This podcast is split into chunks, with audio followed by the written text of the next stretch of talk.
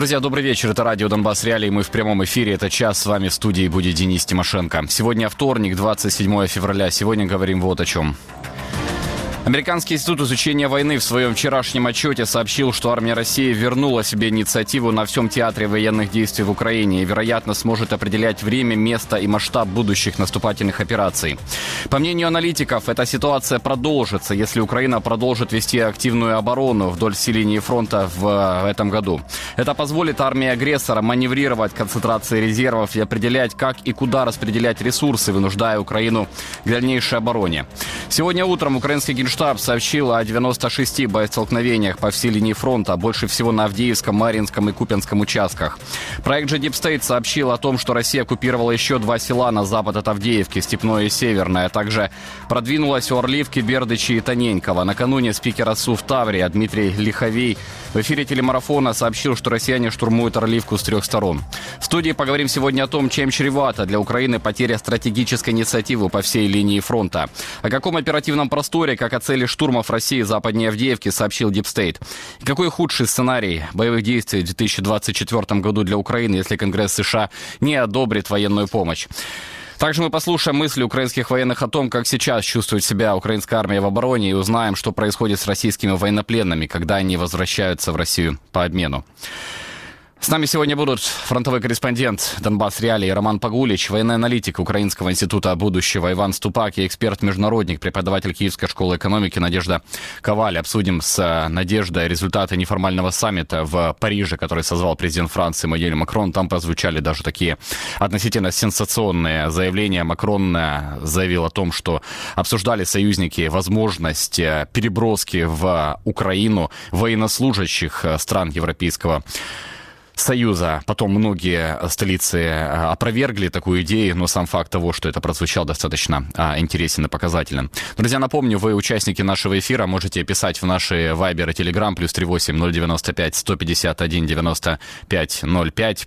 Подписывайтесь на нас в YouTube и ставьте колокольчик, чтобы не пропустить новые наши выпуски и выпуски проектов наших коллег. Если хотите сказать нам спасибо, ставьте лайк этому видео, где бы вы его не смотрели. Сначала смотрим, что произошло минувшие сутки на фронте. Бахмут. Здесь продолжаются атаки на Ивановское к западу и Клещеевку к югу от города. Дипстейт констатирует частичный успех РФ по линии Богдановка-Ивановская. Авиаудары. Часовьяр, Предтечино, Торецк, Нью-Йорк, Переездное по направлению к Северску. Западный край Донецка. Под атаками Бердичи, Орливка, Первомайская, Северная и Невельская. Дипстейт говорит о захвате агрессором Северного и Степового, при котором он понес большие потери от украинской артиллерии. Ситуация на запад от Авдеевки продолжает быть сложной. В зоне риска Орливка и Таненькая. На Марьинском участке россияне беспрерывно штурмуют Новомихайловку, Красногоровку, Победу и Георгиевку. Дипстейт констатирует, что Россия усилила давление на Красногоровку и атакует ее с юга и востока. Силы обороны снова дали отпор оккупантам в Победе. Авиаудары. Очеретино, Новоселовка 1, Семеновка, Уманская, Нетайлова, Первомайская, Новомихайловка, Константиновка.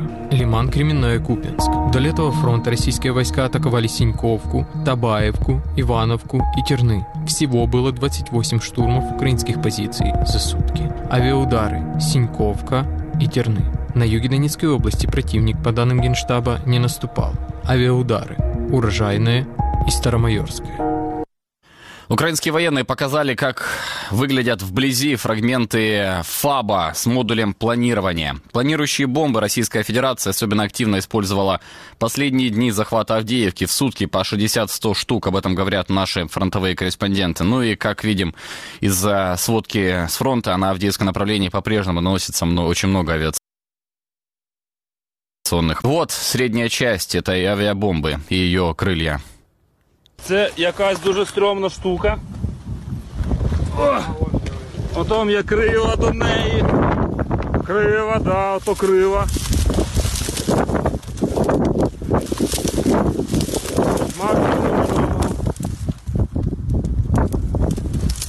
Нікому дельтаплан не потрібен. Майже цілий. Ні?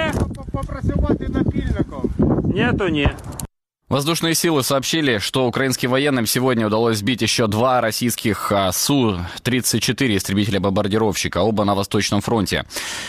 Во время этих усиленных бомбардировок украинских позиций ФАБами Россия стала чаще терять самолеты. За последние дни обороны Авдеевки агрессор потерял сразу 5 бортов. А 23 февраля, напомню, вооруженные силы Украины поразили самолет дальнего радиолокационного обнаружения А-50.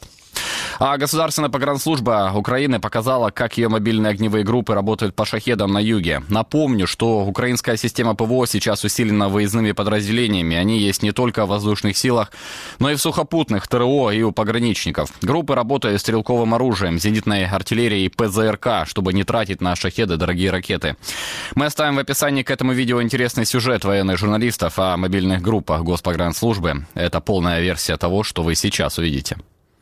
Доходи, х**он, доходи до нас! Вот, над нами летить, х**он!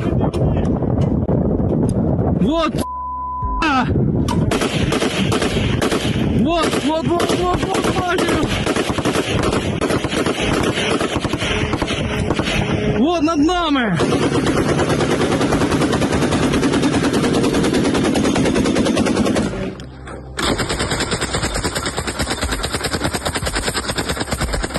Ну, було дуже швидко, там, секунд 10, коли він пролітав. Вже з останніх патронів ти такий дострілюєш, розвертаєшся, і за спиною такий гриб, там, в радіусі метрів 50 вогну. Всі такі, шахід збитий, і всі там, ура! Как сейчас себя чувствуют украинские военные, когда армия в основном перешла в оборону? Насколько трудная сейчас ситуация, по мнению защитников Украины? Мой коллега Роман Пагулич накануне 24 февраля проехал большой участок фронта, побывал у операторов дронов, десантников и медиков под Бахмутом, Марьинком и Купянском. Под россиянами никогда не были и не хочется, говорит в сюжете один из бойцов. Давайте посмотрим, что сейчас происходит на фронте, какие настроения украинских военных, а потом обсудим все это с Романом в студии.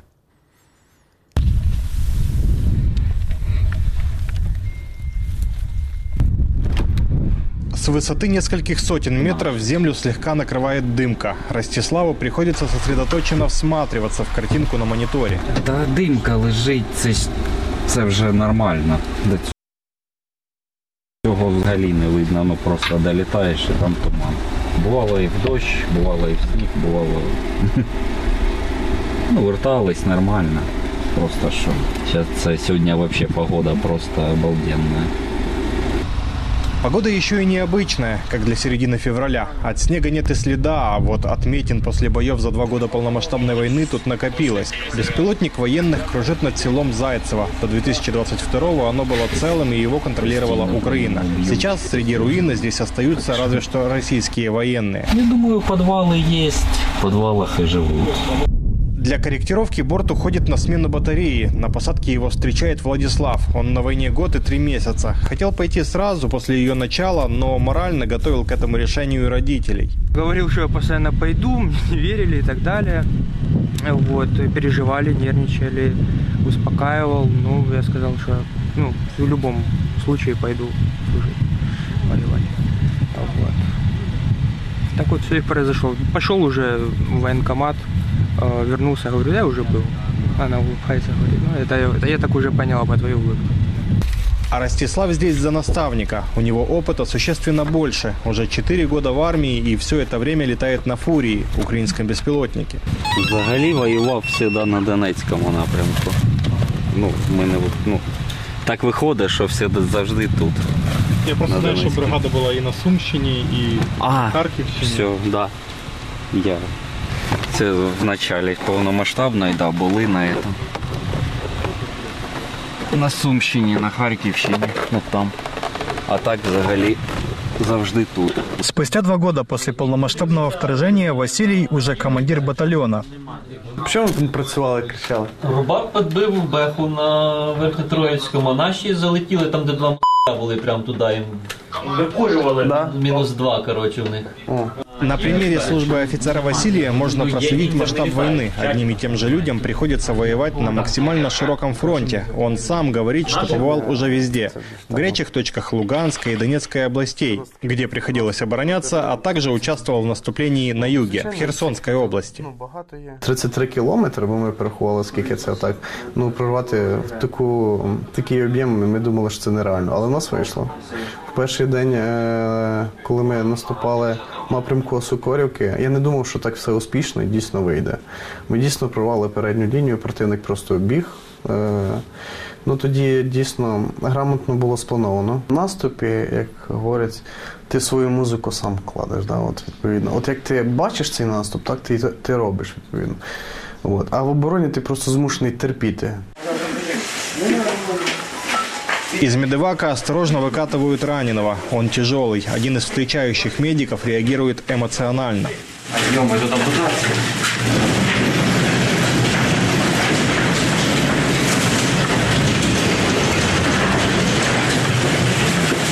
Оторванная конечность в пакете. Все внимание медиков исключительно на пациенте. Он стонет от боли. Врачи отправляются работать за закрытыми дверьми.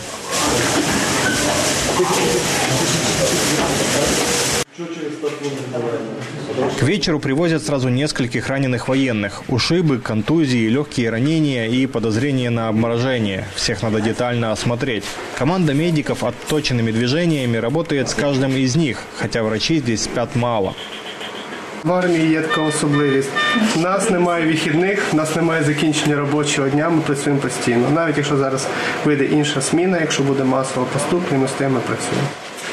Найважчим фізично і в плані професійному це був день в Бахмуті в травні минулого року, коли в нас за один день на двох людей було 32 поранених. З них досить багато важко поранених. Це було в підвалі в Бахмуті на вулиці Ювілейна. Ось, то так, це був дуже важкий день, довгий день. Можливо, він навіть тривав більше, ніж день, я не знаю, не пам'ятаю. Богдан с тревогой смотрит на свою руку. Турникет на ней уже больше 4 часов, а это риск. Но сегодня все обошлось. Дивись, зараз буде теплий укольчик. Може буде трошки горло, шия, грудна клітка, живіт. Стояв в окопі, потрібно було протидронову пушку виставити, щоб вона відпрацювала, щоб зняти. Не побили хлопців, коротше. Вийшов, виставив ту пушку, не встиг угнутися. Рука була за окопом, прилетів 120-й міномет і така травма. Вот уже 2 года, находясь в зоне боевых действий, 26-летний командир батальона признает, когда все начиналось, всех этих мониторов и технологий на поле боя не было. Но снова и снова говорит прежде всего о людях. Скучаю за теми людьми, які були, дійсно. От. Тут дуже немає. Да, тут є своя сім'я, тут є свій колектив, але безпосередньо трошки іменно самоособовий склад уже не той просто. От скучаю за тими днями, коли от була моя така сім'я. Да. Це безпосередньо 15-й батальйон. От це історія просто для мене, яка завжди залишиться в серці. Дійсно, перші дні війна забрала найкращих. От ті, які би могли зараз безпосередньо, дійсно, ну, великий вклад би внести в державу. І так є, кому вносити, але безпосередньо це дійсно були найкращі. Планували ми. І за рахунок того, що ми планували, бо ми бачили всю ситуацію безпосередньо, ми були, ну, ми там, воно набагато краще і ефективніше виконувалося. Ви пам'ятаєте всі ті точки на карті, умовно кажучи, де ви побували за цей час? До повномасштабки так, пам'ятала. Зараз дуже багато подій нових і яскравих.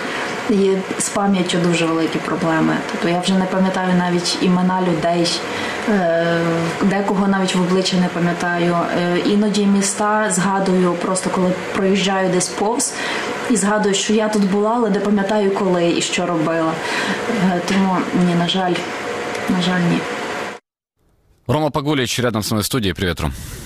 Рома, ну первое, о чем хочется спросить, после того, как посмотрели мы твои съемки с фронта, это о психологическом состоянии украинских военных. Даже через экран видно, как люди устали. Ну вот сейчас военнослужащая говорила, что проблемы с памятью, уже не помнит названия населенных пунктов, имена. Твое впечатление, какое, ну вот физического, морального состояния українських бойців на фронті? Звісно, що всі змучені загалом, і це не залежить від професії чи функції, які люди виконують. Звісно, що там є різниця між людьми, які сидять в штабі, які воюють десь там в посадках. Але тим не менше, коли люди сидять в штабі, і це дуже жвавий напрямок, де постійні штурми, там теж люди не сплять по факту, тому що штурм може початися і тривати там день, півтори добу, тобто це дуже довго. А загалом всі люди відповідають, що та ми то змучені, да, але от піхота, ну тобто і всі відправляють до тих людей, які перебувають безпосередньо в окопах, і там же ж теж і сну немає, і сидять там по кілька діб. Заїзд-виїзд по темноті, і там десь воду взяв, а їжі не взяв, тому що треба більше боєкомплекту. Тобто завжди всі себе порівнюють із тими людьми, які перебувають на передовій. Ну, легше не стає, бо насправді ж люди воюють без перепочину, і це ж не змінюється. Тобто є законопроект про мобілізацію, але він же ж не ухвалений, тобто нових людей немає. Якесь поповнення прибуває, ну, напевно, не в тих обсягах, які б дозволив набрати от саме цей законопроект, який досі перебуває в парламенті. Ну, а как реагирует сейчас на вот это вот рассмотрение его в парламенте? Или не обсуждают этого украинские бойцы? Ну, потому что затянулась, да, эта процедура. Тут просто, а що може сказати боєць чи командир? Звісно, що їм потрібні люди. От ті самі хірурги, які не сплять. Звісно, їм би підміну, навіть не заміну, а просто люди, які могли б дати можливість відпочити. Те саме стосується будь-яких спеціальностей, тому що люди ті самі. Деякі з них якимось чином переводяться, змінюють свою спеціалізацію. Дуже багато людей, умовно кажучи, які раніше були кимось іншим, а стали оператором дронів. Не тому, що це безпечно, бо насправді за операторами дронів зараз полюють. Просто тому, що запит величезний і обізнаність на полі бою, вона дуже важлива. Тому законопроект, ну, знають, що він є, але говорять про те, що люди потрібні от прямо зараз. І це ж про це почали говорити не тоді, коли законопроект з'явився, чи його обговорення в публічному просторі виникло, а ще там місяці тому, більше півроку, можливо, навіть більше, тому що, знову ж таки, більше 2 років війна, і запас міцності в людей, він нескінченний. Я так понимаю, в этом и одно из преимуществ армии России, потому что там регулярные ротации, да, это им позволяет постоянно давить и проводить эти штурмы, а с украинской стороны это принимают одни и те же люди. Так воно і є, і насправді не у всіх бригадах, але в деяких кажуть, що от на нашому напрямку стоять бригади по 3 місяці, ці бригади заходять, вони починають штурмувати. Під кінець своєї ротації вони вже не настільки активні, бо вичерпали оцей ресурс штурмовиків, які можуть піти, але ну, якісь там більш такі мляві спроби вони роблять. Щойно заходить новий підрозділ, починається все оця от нескінченна круговерть бойових дій і інтенсифікація. Тобто так, людей в Росії за рахунок створених підрозділів, які набирають там чи то в рамках мобілізації прихованої, чи то за рахунок набору людей на контракт, підсумку це не змінює. Людей більше свіжих, от саме, які тільки були мобілізовані з того боку, і тому є оця от цей тривалий наступ, який йде місяцями на різних напрямках. Каждый день сейчас на Западе звучат призывы мировых лидеров к другим срочно найти боеприпасы для Украины и, возможно, даже заменить США в роли главного помощника Украины по боеприпасам. Ну, вот вроде бы инициативу чешского президента там поддержали, европейские лидеры нашли деньги вроде бы там на 800 тысяч боеприпасов, но пока их нет, пока их не поставили на передок. Многие западные СМИ уже употребляют ситуацию критическая. Насколько... Як ця ситуація виглядає з боєприпасами просто на передки? Ну, тут питання в тому, з яким відтинком часу порівнювати. Якщо порівнювати там з травнем 2022 року, ну, ситуація краща, тому що на той момент артилерія почала лише надходити, радянські запаси тоді вже закінчились. Але це, напевно, не той проміжок часу, з яким вартувало би порівнювати війну, коли війна, велика війна, триває вже 2-й рік. Якщо, там, як військові кажуть, поганий той командир, в якого немає резерву. Тому, звісно, у підрозділів є якісь НЗ на випадок початку масштабного штурму, але все одно він далекий від того, щоб, скажімо так, знищити цілі до того, як почнеться штурм. Бо в будь-якому разі будь-який штурм – це, перш за все, підготовка артилерійська, висування десь підрозділів і так далі. Тобто, і часто ці дії противника можна зірвати за рахунок того, що знищується артилерія, яка дозволяє йому штурмувати позиції. Тобто, зробити превентивні дії для того, щоб відкласти, принаймні, цей штурм. Такої можливості на багатьох напрямках немає. І доводиться саме чекати, і тоді вже використовувати оцей невеличкий запас боєприпасів. Не готовий говорити про співвідношення, але, в принципі, ситуація, вона одноманітна. Радянського дуже мало, західного мало, потрібно більше. І, можливо, вона десь надійде, враховуючи оголошення про те, що треба, але, знову ж таки, це логістика. Є якісь потрібні напрямки з точки зору командування, де українські військові намагаються просуватися. Наприклад, той же лівий берег Дніпра в районі Кринок, там вочевидь артилерійська підтримка тим підрозділам, які перебувають у відрізі від логістики, їм це дуже потрібно. А іншим, от як казав командир в попередньому сюжеті, а в обороні просто терпиш. І от доводиться просто терпеть, а за рахунок втрат, звісно. Да, это интересная вот ситуация, да, отметить, что украинские военные сейчас постфактум уже реагируют на начало российских штурмов, а не, давят зародыши, да, вот эти штурмы, как ты об этом говорил, контрбатарейной борьбой и так далее. Давай немножко про конфигурацию линии фронта пройдемся, как бы ты характеризовал ситуацию под Бахмутом сейчас, где ты там в окрестностях города побывал. У агрессора там каждую неделю есть небольшие подвижки под Ивановским и Богдановкой. Это дорога на часов яра, и не приближает к ним. Справді, так, російські військові рухаються, але, знову ж таки, це черговий етап тих самих дій, які російські військові вже робили. Ще, якщо пригадати, після захоплення Бахмуту силами так званого ПВК «Вагнер», ситуація на полі бою, вона була дуже схожа з тим, що зараз. Єдине, що українські сили за рахунок наступальних дій під Бахмутом на півдні, вони зрізали фронт і зробили для себе простішою ситуацію. А якщо згадати те, що було одразу після захоплення Бахмута, російські військові стояли під Іванівським і також йшли на півночі в сторону Часового Яру. Якщо подивитися на карту, Часів Яр на висотах, тобто вищий відносно цієї дороги, яка на нього веде. І російським силам це вигідно, їхня там стратегічна ціль не змінилася, українським військовим від цього не легше. Тобто по інтенсивності роботи артилерії, бо я не можу судити про інше, оскільки працювали ми там з аеророзвідниками, і тому просто фізично не міг щось чути чи бачити інше. Складається враження, був ясний день, але складається враження, що було доволі тихо. Але знову ж таки, це могла бути якась перерва між штурмами. Тобто, бо військові українські постійно пишуть і кажуть про те, що ситуація там важка. Ситуація важка, і це не змінюється. Как на всей линии фронта. И вот сегодня, точнее вчера в своем отчете об этом написал Американский институт изучения войны. Сейчас стратегическая инициатива в руках России. Купянско-Кременской фронт более стабильный в плане того, что линия фронта держится, хотя там тоже огромное количество штурмов. Сегодня украинский генштаб сообщил о 20 попытках штурмов Синьковки. Это вот населенный пункт прямо по Купянску. Там Россия усилилась тоже, и стоит ожидать ухудшения, или в общем все на таком уровне, как осенью? Твои ощущения? Там ми працювали з операторами FPV, і це за відсутності достатньої кількості артилерії. Це все-таки можливість, це не заміна, це можливість хоч якось впливати на дії російської армії.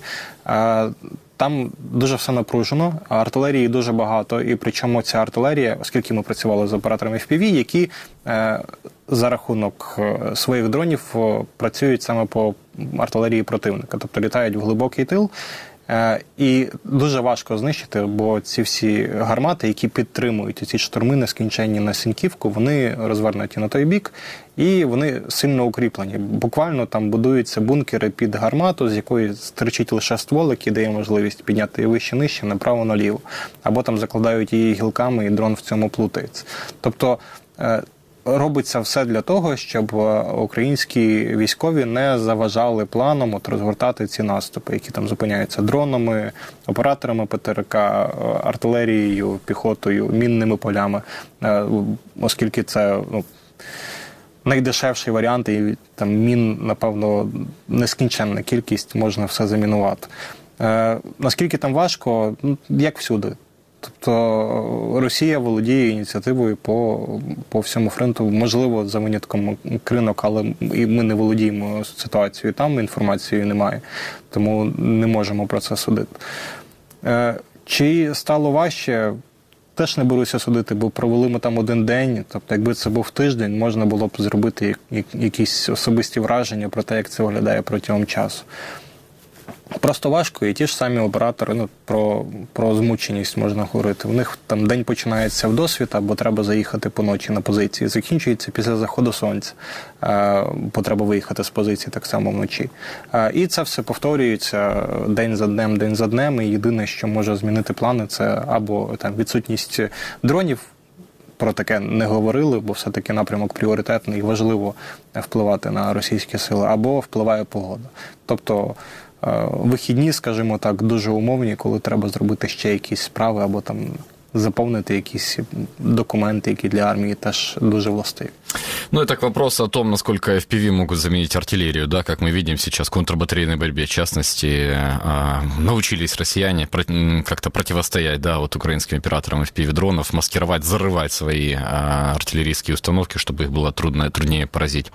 Спасибо большое, Рома. Роман Пагулич был рядом со мной в студии. Мы вот обсудили Бахмутский участок фронта и Купинско-Кременской фронт. Рома там совсем недавно побывал. К нам присоединяется военный эксперт Украинского института будущего Иван Ступак. Иван, здравствуйте, рады вас видеть. Да, здравствуйте, спасибо, что пригласили. Иван, сообщил Американский институт изучения войны, скорее констатировал, наверное, да, что российская армия взяла стратегическую инициативу на всем театре военных действий в Украине, вероятно, сможет определять время, место и масштаб будущих наступательных операций. По мнению аналитиков, такая ситуация продолжится, если Украина будет вести, так называемую активную оборону, которую сейчас и ведет. Это позволит армии агрессора маневрировать концентрацией резервов и определять, как и куда распределять ресурсы, вынуждая Украину к дальнейшей обороне. То есть такой замкнутый круг. Они давят, Украина обороняется, а они могут дальше вынуждать Украину к обороне. Естественно, мы видим сейчас определенные территориальные приобретения, если так можно сказать, у оккупантов. Снова-таки к западу от Авдеевки было захвачено еще два села. Иван, вы когда слышите, это стратегическая инициатива на всем участке фронта, когда последний раз Россия владела ей, я так понимаю, перед доукраинского контрнаступления 2023 года, чем это чревато, как думаете, такое состояние дел на фронте? Я так понимаю, еще бесконечное относительно, да, конца этого пока не видно. Смотрите, у этой войны есть цикличность. То есть понятно, что после окончания войны академики, они будут сидеть, они будут рисовать, либо в генштабах, либо ваши коллеги журналисты, они будут это все рисовать. Но пока я уже вижу такую цикличность, я когда об этом говорил. Российская наступательная операция закончилась в 23 году весной взятием Бахмута. Это была большая операция, это вагнеровцы. Мы видели 25 мая, они вывели свои войска из Бахмута. И с июня месяца началась украинская инициатива. Она закончилась в октябре, и снова началась российская череда наступления.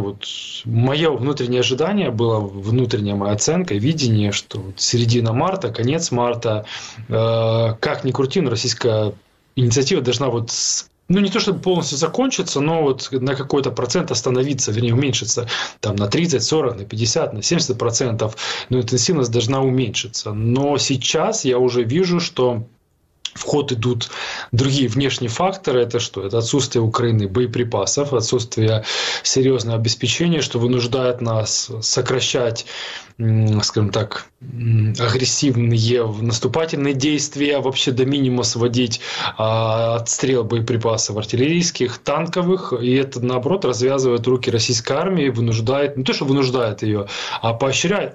у Украины уже нет боеприпасов, даже минимум боеприпасов. Поэтому у нас есть окно возможностей, мы можем получить максимальный результат. Поэтому двигаемся вперед, остановок не будет. И мы вот видим, как поощряют российских военнослужащих выходом на позиции. Они получают 15, вышли на установленные позиции, получают 15 дней отдыха. Вышли далеко за установленные позиции, получают 30 дней отдыха. По крайней мере, это им обещают. И мы видим, что сейчас есть такое вот окно возможностей для получения орденов, медалей, наград, званий досрочных. А это окно возможностей до президентских выборов в Российской Федерации. Это 15, 16 и 17 марта. Плюс экстра время – это до момента инаугурации, когда вот эти все победы, они будут чрезвычайно актуальны, чрезвычайно важны. И вот с этим связано наступление российской армии. Поэтому вот я думаю, что до мая месяца вот это вот продолжительность наступления, инициатива российская, она, к сожалению, будет еще иметь место. Ну, в общем, на кураже, можно сказать, уже даже да, российская абсолютно. Армия сейчас. И Герасимов, даже начальник Генштаба, приезжал вчера, как сообщалось, в командный пункт 58-й общевойсковой армии Южного военного округа в Украине, раздавал там награды, жал руки российским оккупантам, ну, так понимаю, это там благодарны за взятие Авдеевки. DeepState сообщил сегодня ночью. Прямая речь. Враг продвинулся возле Орловки, Бердичев и Тоненького. Противник оккупировал Степное и Северное, где дальше командование Сувтаврия заявит о подготовленных рубежах обороны. DeepState добавляет, что враг пытается давить западнее Авдеевки для того, чтобы выйти на оперативное пространство. Ну вот мы видим сейчас с момента оккупации города, какие продвижения удаются российской армии. В соцсетях уже говорят о развале фронта на этом участке фронта. Как вы считаете, Иван, это так? Ну, подождите, стоп. Соцсети, давай так, у нас в соцсетях были специалисты по коронавирусу и там, по всяким внешнеполитическим делам. И вот говорить о том, что развалится фронт, неправильно. Смотрите, не от хорошей жизни украинская армия отступает. Не потому что, давайте отступим. Действительно, не хватает боеприпасов. Очень сильно не хватает. Не хватает техники. Это все есть. Еще раз, Российская Федерация пользуется этим окном возможностей, но там не получается наступать так, как бы они хотели. Они несут колоссальные потери. Российские военкоры это признают. И вот когда была взята Авдеевка, при всем том шабаше, когда ура, мы взяли, освободили, понятно, там руины, освободили людей от жизни, от здоровья, от имущества, от мирной жизни, от всего освободили, конечно, не всяких сомнений. Но российские военкоры, которые, как говорят, в теме и в доле, и в материале, они говорят, чему вы радуетесь? Радоваться-то нечему. Потери кратны потерям российской армии в Бахмуте. То есть в Авдеевке потеряли кратное количество того, что было в Бахмуте. Понятно, что... Непонятно, а вот надо напомнить вашим зрителям, что этот военкор, он буквально через пару дней покончит жизнь самоубийством, потому что его вынудили. И не только он один писал на эту тему. Называлась такая цифра потерь в российской армии. Именно на этом направлении за 4 месяца были такие... 3 цифры. Первая, это, которая приведена западными аналитиками, называлась 4000 российских военнослужащих за 4 месяца. То есть по 1000 в месяц именно только вот на этом направлении. Украинское командование говорило 13 000, на секундочку. Российский военкор назвал цифру в 16 000 российских оккупантов, которые безвозвратно погибли на этом участке за 4 месяца. Это больше, чем за 10 лет Афганистана. На секундочку, та болезненная история про Афганистан, насколько это было больно. Я даже помню с детства, воины, афганцы, это настолько больно, они хотят вспоминать. И там было 15 000. Здесь 16 000 за 4 месяца. И даже вот остальные продвижения по рынкам, которые там у них, даже не продвижения, а попытки продвижения, они, с одной стороны, отчитываются россияне, это уже мы там продвинулись, взяли. Кстати, Путин уже доложили о том, что рынки были зачищены, показано видео, как 2 бравых российских солдата вешают свою тряпку с курицей с нарисованной. А в то же время наш дрон фиксировал, как 2 военных сразу же сбежали в лесополосу, вернее, то, что от нее осталось, после того, как повесили этот флаг, а от рынок там нет ничего. Но они остаются под контролем украинских вооруженных сил. Еще раз, снова российские военкоры даже на этом направлении направление, говорят, хватит рапортовать о пустых победах, их там нету на этом направлении. Но все стараются раньше времени доложить, получить расположение высшего начальства, ну и урвать себе какую-то медаль, звание, орден, награду, благодарность. Иван, ну сами вы говорите, да, о том, что складываются обстоятельства не лучшим образом, по крайней мере сейчас, для вооруженных сил Украины. Там вот DeepState констатирует, что хочет выйти на оперативный простор. Армия России западнее Авдеевки звучит угрожающе. Как вы думаете, что это такое за оперативный простор? Как они смогут так докуда дойти? Ну и вообще, какой худший сценарий вы видите боевых действий в этом 2024 году? Я так понимаю, что Американский институт изучения войны, вот к нему, ну, в принципе, его тоже сейчас рассматривает, да. А если Конгресс вообще не одобрит в этом году военной помощи, а европейские партнеры Украины, ну, достаточно долго будут искать там артиллерийские снаряды, приедут они, может быть, не все, может быть, не вовремя, но, в общем, разные сценарии существуют. Вы какой видите самый худший сценарий в этом году? Российская Федерация выходит, ну, давайте краткосрочный период. Российская Федерация выходит на границу Донецкой области и начинает продвигаться дальше в сторону Днепропетровской области, города Днепр, город-миллионник, Запорожская область, тоже город-миллионник Запорожье, ну, почти Харьков. Просто должны понимать, вот госпожа Устина, народный депутат, она подняла в хорошем смысле панику, что если российской армии удастся пройти, то следующим будет на очереди город Харьков. Многие, кто подняли ее на смех, кто начал издеваться, что зачем такой негативный сценарий, я абсолютно с ней соглашусь. Еще раз, я не являюсь ее фанатом, но вот здесь она говорит правильно, она пытается бить в колокола гораздо раньше, чем придет опасность непосредственно к этому городу, к этим людям, чтобы потом не получить от наших западных друзей такую вот фразу: господи, а что ж вы раньше не сказали, что у вас такая тяжелая ситуация? Мы бы тогда собрались и проголосовали. То есть, ну, если бы говорили раньше, говорят раньше, предупреждают. Чем это может обернуться? Это кроме военных потерь, кроме потерь территории, это огромнейшая гуманитарная катастрофа. Миллионы человек, без преувеличения, будут внутренне перемещенными людьми. Часть из них уедет за границу. Это будет еще больше нагрузка на страны Западной Европы, куда они убегут, и женщины, дети, пенсионеры. То есть, ну, нужно сейчас включаться максимально. Что я вижу как один из вариантов выхода? Ну, не то, что как один из вариантов. На горизонте могут замаячить переговоры с Российской Федерацией. Кому бы как это нравилось, не нравилось, но если у нас не будет боеприпасов, если не будет техники, хочется, не хочется, но придется садиться за стол переговоров с Российской Федерацией. Другой вопрос, как заставить их выполнять взятые на себя обязательства, которые они гипотетически возьмут. Никто об этом не знает, даже в Западной Европе. Насколько вероятен такой сценарий, как вы считаете, или трудно сейчас прогнозировать, да, потому что Конгресс, это Конгресс, мы уже заметили, американский. Смотрите, мы сейчас с вами рассматриваем негативный сценарий. Да, понятно, что для многих ваших зрителей, особенно из Украины, это будет такой микроинсульт. Как так? Все сыпется. Да, и среди моих знакомых тоже такие есть настроения. Но почему же? Как же? 22-й год. Все было так. Ну, не то чтобы хорошо, были позитивы, были надежды на 23-й год. К сожалению, 23-й год не оправдал надежд. Это, еще раз, не к военной претензии ни в коем случае. Недооценили Российскую Федерацию где-то не получили помощь. Сейчас мы говорим с вами еще раз о негативных сценариях, которые могут иметь место. Мы не живем в розовых очках, мы не смотрим на ситуацию через розовые стекла. Пусть лучше мы рассматриваем негативный сценарий, но потом Конгресс проголосует, Сенат там доголосует, если не будет необходимость, и мы получим все необходимое вооружение, чтобы отбросить россиян. Но сейчас вот такой вот негативный сценарий. Это выход на рубежи Донецкой области, продвижение к Днепропетровской области, к Днепру. То есть неприятненько. На этом фоне собрал президент Франции Эммануэль Макрон неформальный саммит, на котором побывало около 20 стран, в частности 15 стран Европейского Союза. Приняли участие канцлер Германии Олаф Шольц, президент Польши Анджей Дуда.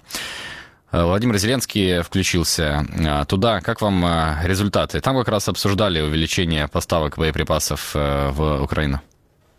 Смотрите, как ни крути, опять же, как неприятно. Да, европейская экономика невероятно большая. Это титан. Все экономики собрать, это титан, это просто глыба. Но В военном смысле, к сожалению, это пигмей. Вот нужно это признать. В то же время Российская Федерация вместе с Северной Кореей, с Ираном — это экономические пигмеи, но военные титаны, к сожалению, гиганты, это нужно признать. Северная Корея продолжает, извините за жаргон, просто клепать снаряды, вот просто день и ночь. Южнокорейская разведка об этом сообщает. Отдельные предприятия работают 24/7, отдельные там только на 30% загружено, но есть чем Российской Федерации воевать, обеспечить ее снарядами. Да, она обрезает социальные программы в Российской Федерации, экологические, здравоохранение, ветхое жилье. Все это обрезает, все для войны. Но пока российские граждане не восстают, не протестуют, и, к сожалению, мы в этом проигрываем. Европа, опять же, к сожалению, не может быстро разогнать свой ВПК. Да, Германия, огромное мое уважение, респект помощи, которую мы получаем. Мы невероятно благодарны, я в каждом эфире это подчеркиваю. И мы вспомним, как начиналась эта помощь. 10 тысяч шлемов для Украины, для военнослужащих, и не шлемом больше. То сейчас мы уже имеем порядка 17,7 миллиардов евро, которые Германия выделила Украине. Это машины для разминирования. Это танки, снаряды для танков, снаряды для артиллерии, это патриоты, это противовоздушная оборона гепарды, это просто разнообразнейшая вариация номенклатуры разной техники. Франция, которая понимает уже, она говорит, мы тоже будем вкладываться в оборону и в развитие ВПК. Мы уменьшили время производства этих артиллерийских установок «Цезарь» с 30 месяцев до 15 месяцев. Мы будем обеспечить Украину снарядами, называлась цифра 3000 снарядов в месяц, но давайте будем искренне, это буквально на 1,5 дня боевых действий. То есть то, что предлагают нам в месяц, это на 1,5 дня, ну, можем, окей, на 2 дня растянуть, но не больше. Ракеты дальнего радиуса действия — это «Скальп», там называлась цифра порядка 30 ракет. Ну, это нужно, это важно, но, к сожалению, этого мало для того, чтобы сейчас преломить ситуацию и хотя бы остановить Российскую Федерацию. Странное достаточно заявление прозвучало от Эммануэля Макрона по результатам вот этого саммита. Он сообщил о том, что на конференции в Париже обсуждалась возможность отправки сухопутных войск западных стран Украины, но присутствующие не пришли к консенсусу по этому вопросу. Там целая волна комментариев поднялась в европейских столицах, опроверг это и канцлер Германии Олаф Шольц, и президент Польши Анджей Дуда, и в Швеции поспешили опровергнуть вот такое вот заявление, но, тем не менее, я так понимаю, это действительно обсуждалось, наверное, на таком уровне случайных заявлений не звучит, тем более из уст Макрона. Зачем такая идея? Это, ну, действительно, от беспомощности в плане оружия, как вы думаете, обсуждалось это на саммите европейских лидеров? Я могу представить, как это было в виде предложения, вот они сидят за столом, а как насчет, вот, а давайте отправим людей туда, ну и вот там началась дискуссия, на которой, больше чем уверен, сразу же была прекращена, потому что ни под каким соусом иностранные войска не могут быть отправлены в Украину. То давайте даже так банально, просто вот Францию, если взять и рассматривать, я не представляю себе, каким образом президент Французской Республики сможет пояснить жителям, не знаю, там, жителям Марселя, Сен-Тропе, не знаю, Леона, что завтра они должны собраться и полететь, не знаю, там 5, 10, 50 тысяч человек в район Крынок. Что такое Крынки, что такое Херсонская область, что такое Украина, и воевать против российских оккупантов. То есть, ну, я в это не верю. Для нас очень важно, это материальная помощь, это непосредственно вооружение, которое должно производиться, за которое мы безмерно благодарны, и оно нам крайне необходимо. Так а зачем это прозвучало, как вы думаете, такая возможно, вещь? Это было как предложение. Ага. Просто я знаю, как бывают такие вещи, когда собираются за столом, начинают, а может быть вот это? Там сели, 5 минут пообсуждали. Не, это ерундовая идея, выбрасываем ее. Но она стала известна журналистам и вот попала в такой открытый доступ. Как вы думаете, это не поможет каким-то образом, ну, в Европе, чтобы население европейских стран немножко больше внимания обращало на то, что происходит сейчас в самой Украине? Ну, вот такие вот свою рубашку начали трогать, можно сказать, европейскую. Ну, я не думаю, что это поможет, потому что, давайте так, будем искренне, я прекрасно понимаю, что для 98% жителей Европы, простых, Украина — это что-то такое далекое, где-то там что-то, какая-то Авдеевка, какой-то Бахмут, что это, где она находится, никто не знает, у них свои проблемы. Там есть коронавирус, там есть вот летний сезон. Да, для политиков, которые занимаются военным делом, для них это острая проблема, они понимают, что нужно инвестировать, потому что рано или поздно можно ожидать проблемы со стороны Российской Федерации для всех, для стран Балтии, для Германии со стороны Балтийского моря. для Скандинавии. И это пока что большая проблема для политиков, еще раз, и для военных. Насколько я знаю, часть европейского общества, оно разрознено и ведет такой обособленный образ жизни, старается не думать вот о войне, о какой-то внешних проблемах, какие-то завоевания, захватах. То есть их эта проблема, к сожалению, ну, даже не то, что к сожалению, просто не касается. Спасибо большое, что разъяснили нам, Иван. Иван Ступак с нами был, военный аналитик Украинского института будущего. К нам присоединяется Надежда Коваль, преподаватель Киевской школы экономики, эксперт-международник. Надежда, здравствуйте. Добрый день. Надежда, как вы поясните такую инициативность Эммануэля Макрона? Собрал он такой саммит достаточно масштабный и приняты вроде бы даже там такие определенные решения. Как объясняете, в чем заинтересована Франция? Власне, Франція традиційно в Європейському Союзі є державою, яка хоче посилити його політичну і військову автономність, яка хоче зробити Європу стратегічним гравцем. І зараз, коли війна з Росією знаходиться в такій дуже-дуже крихкій точці, коли вже фактично з останніх сил ми намагаємося все-таки отримати від американського конгресу цю бажану військову допомогу. І навіть якщо ми її отримаємо, все-таки сподіваємося, що ми її отримаємо, дуже добре видно, що залучення Сполучених Штатів до європейської безпеки, воно потрошки починає слабнути. І відповідно Еммануель Макрон починає перебирати на себе певне лідерство в цьому питанні. Для цього він, власне, скликав цей саміт, на якому і він, і інші посадовці з різних країн, власне, думали, яким чином вони можуть посилити свою безпеку, яким чином вони можуть допомогти Україні, и заодно допомогти, звісно, собі. Надежда, а какие выгоды политические конкретно, может быть, финансовые для Парижа? Вы говорите, свою стратегическую автономию хочет Франция повысить. А зачем? Чем это выгодно этой стране? Тут є кілька рівнів вигод, про які можна говорити. Якщо ви вже так почали з економічних вигод, то Франція – це держава, яка має дуже потужну воєнну промисловість. Їй, звісно, вигідно, щоб її військові заводи були завантажені, щоб, власне, вона була постачальником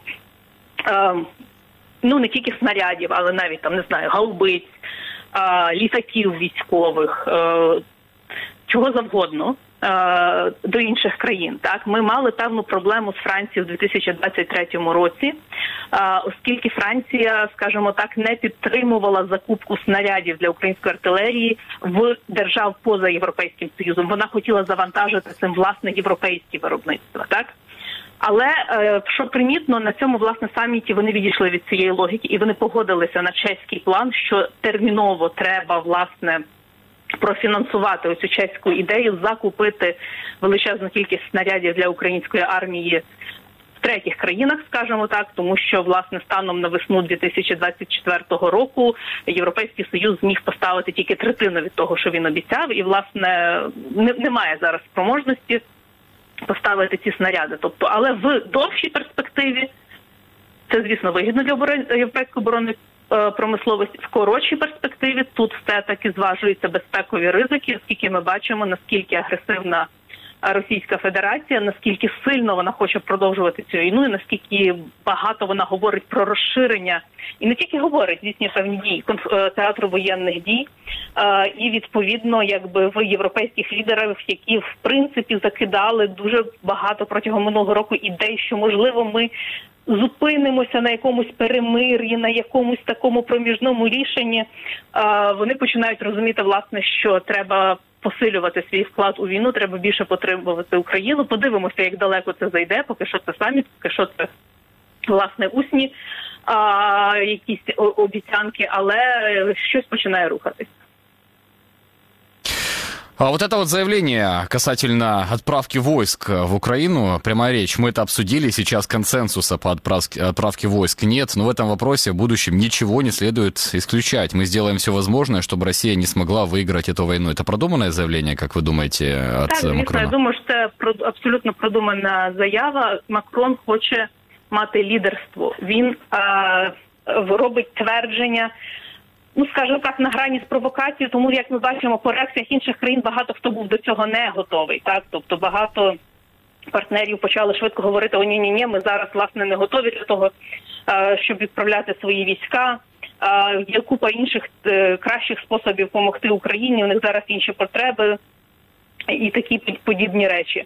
Але тут є важливо, що така риторика, вона розширює межі можливого, і вона якби збільшує залученість, збільшує інтерес і якби більш чітко показує зацікавленість відповідних політичних еліт в тому, щоб допомагати, і в тому, щоб робити якісь такі жести, які будуть мати значення. Тобто по реакції ми бачимо, що швидше за все найближчим часом не буде тут ніяких військ. Власне, ні Україна не робила такого запиту, ні більшість партнерів цього не підтримує. Але є широкий запит на те, щоб, власне, посилити своє залучення, посилити якимось чином свою присутність через якісь такі менш драстичні, може, для інших партнерів нові активності, як постачання тих самих снарядів, як допомогу з розмінування деокупованих територій і подібних речей.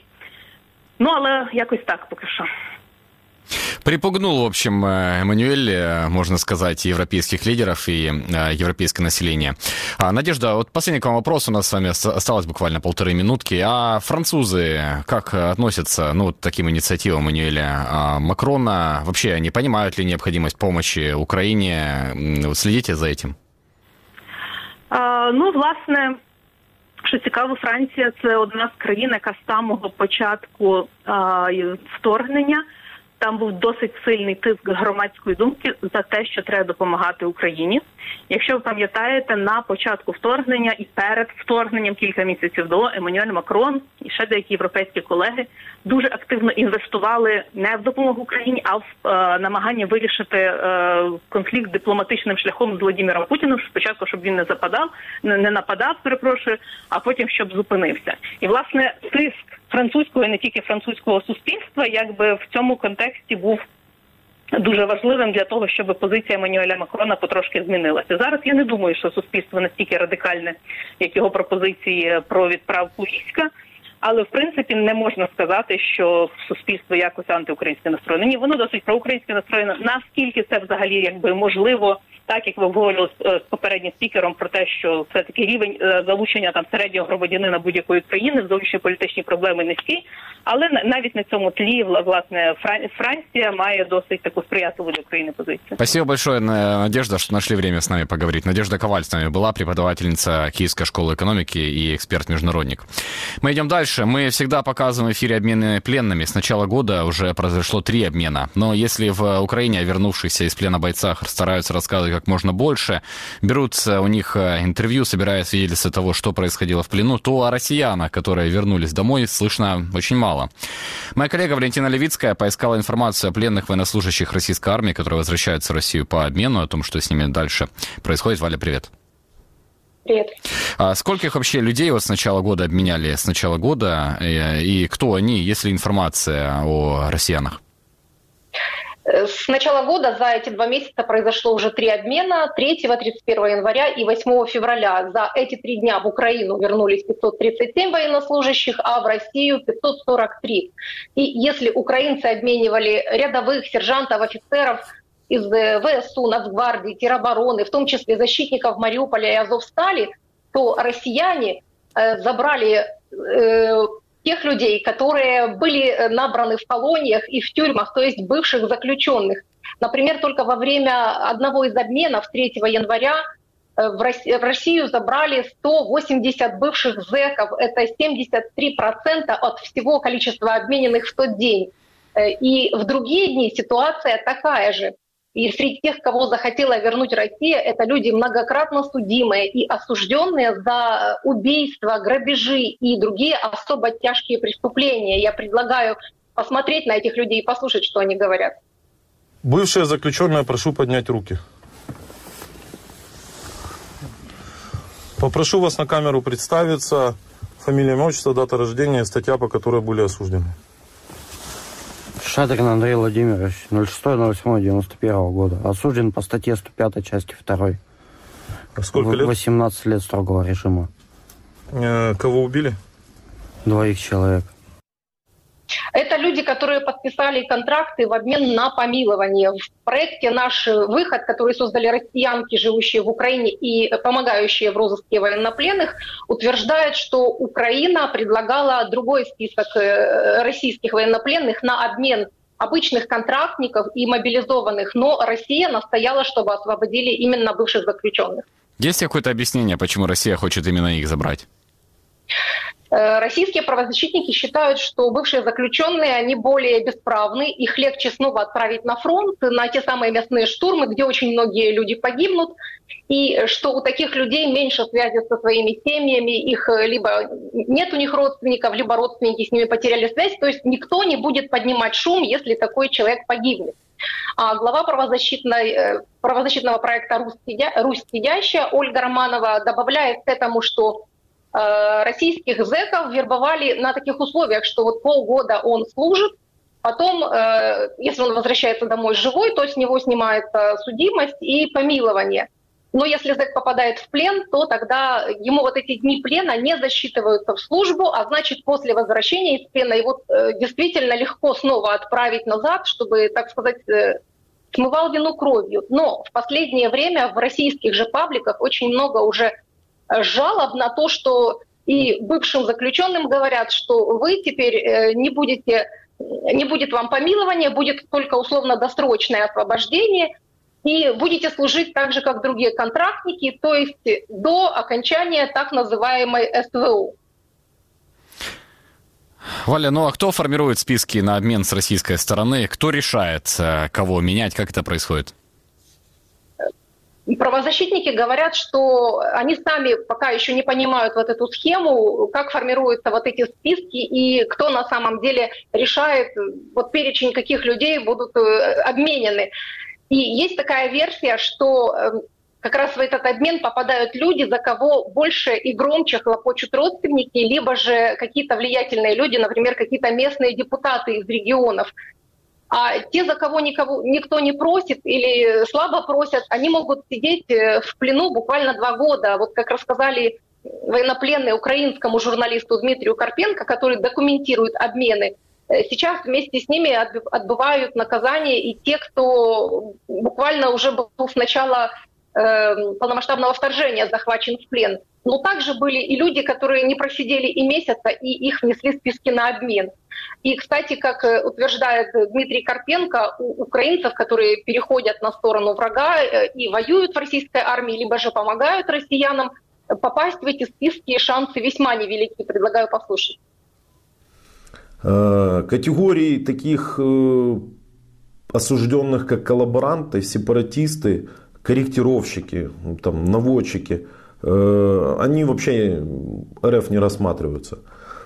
Их более 1000, они все изъявили желание быть обменены. РФ их не забирает.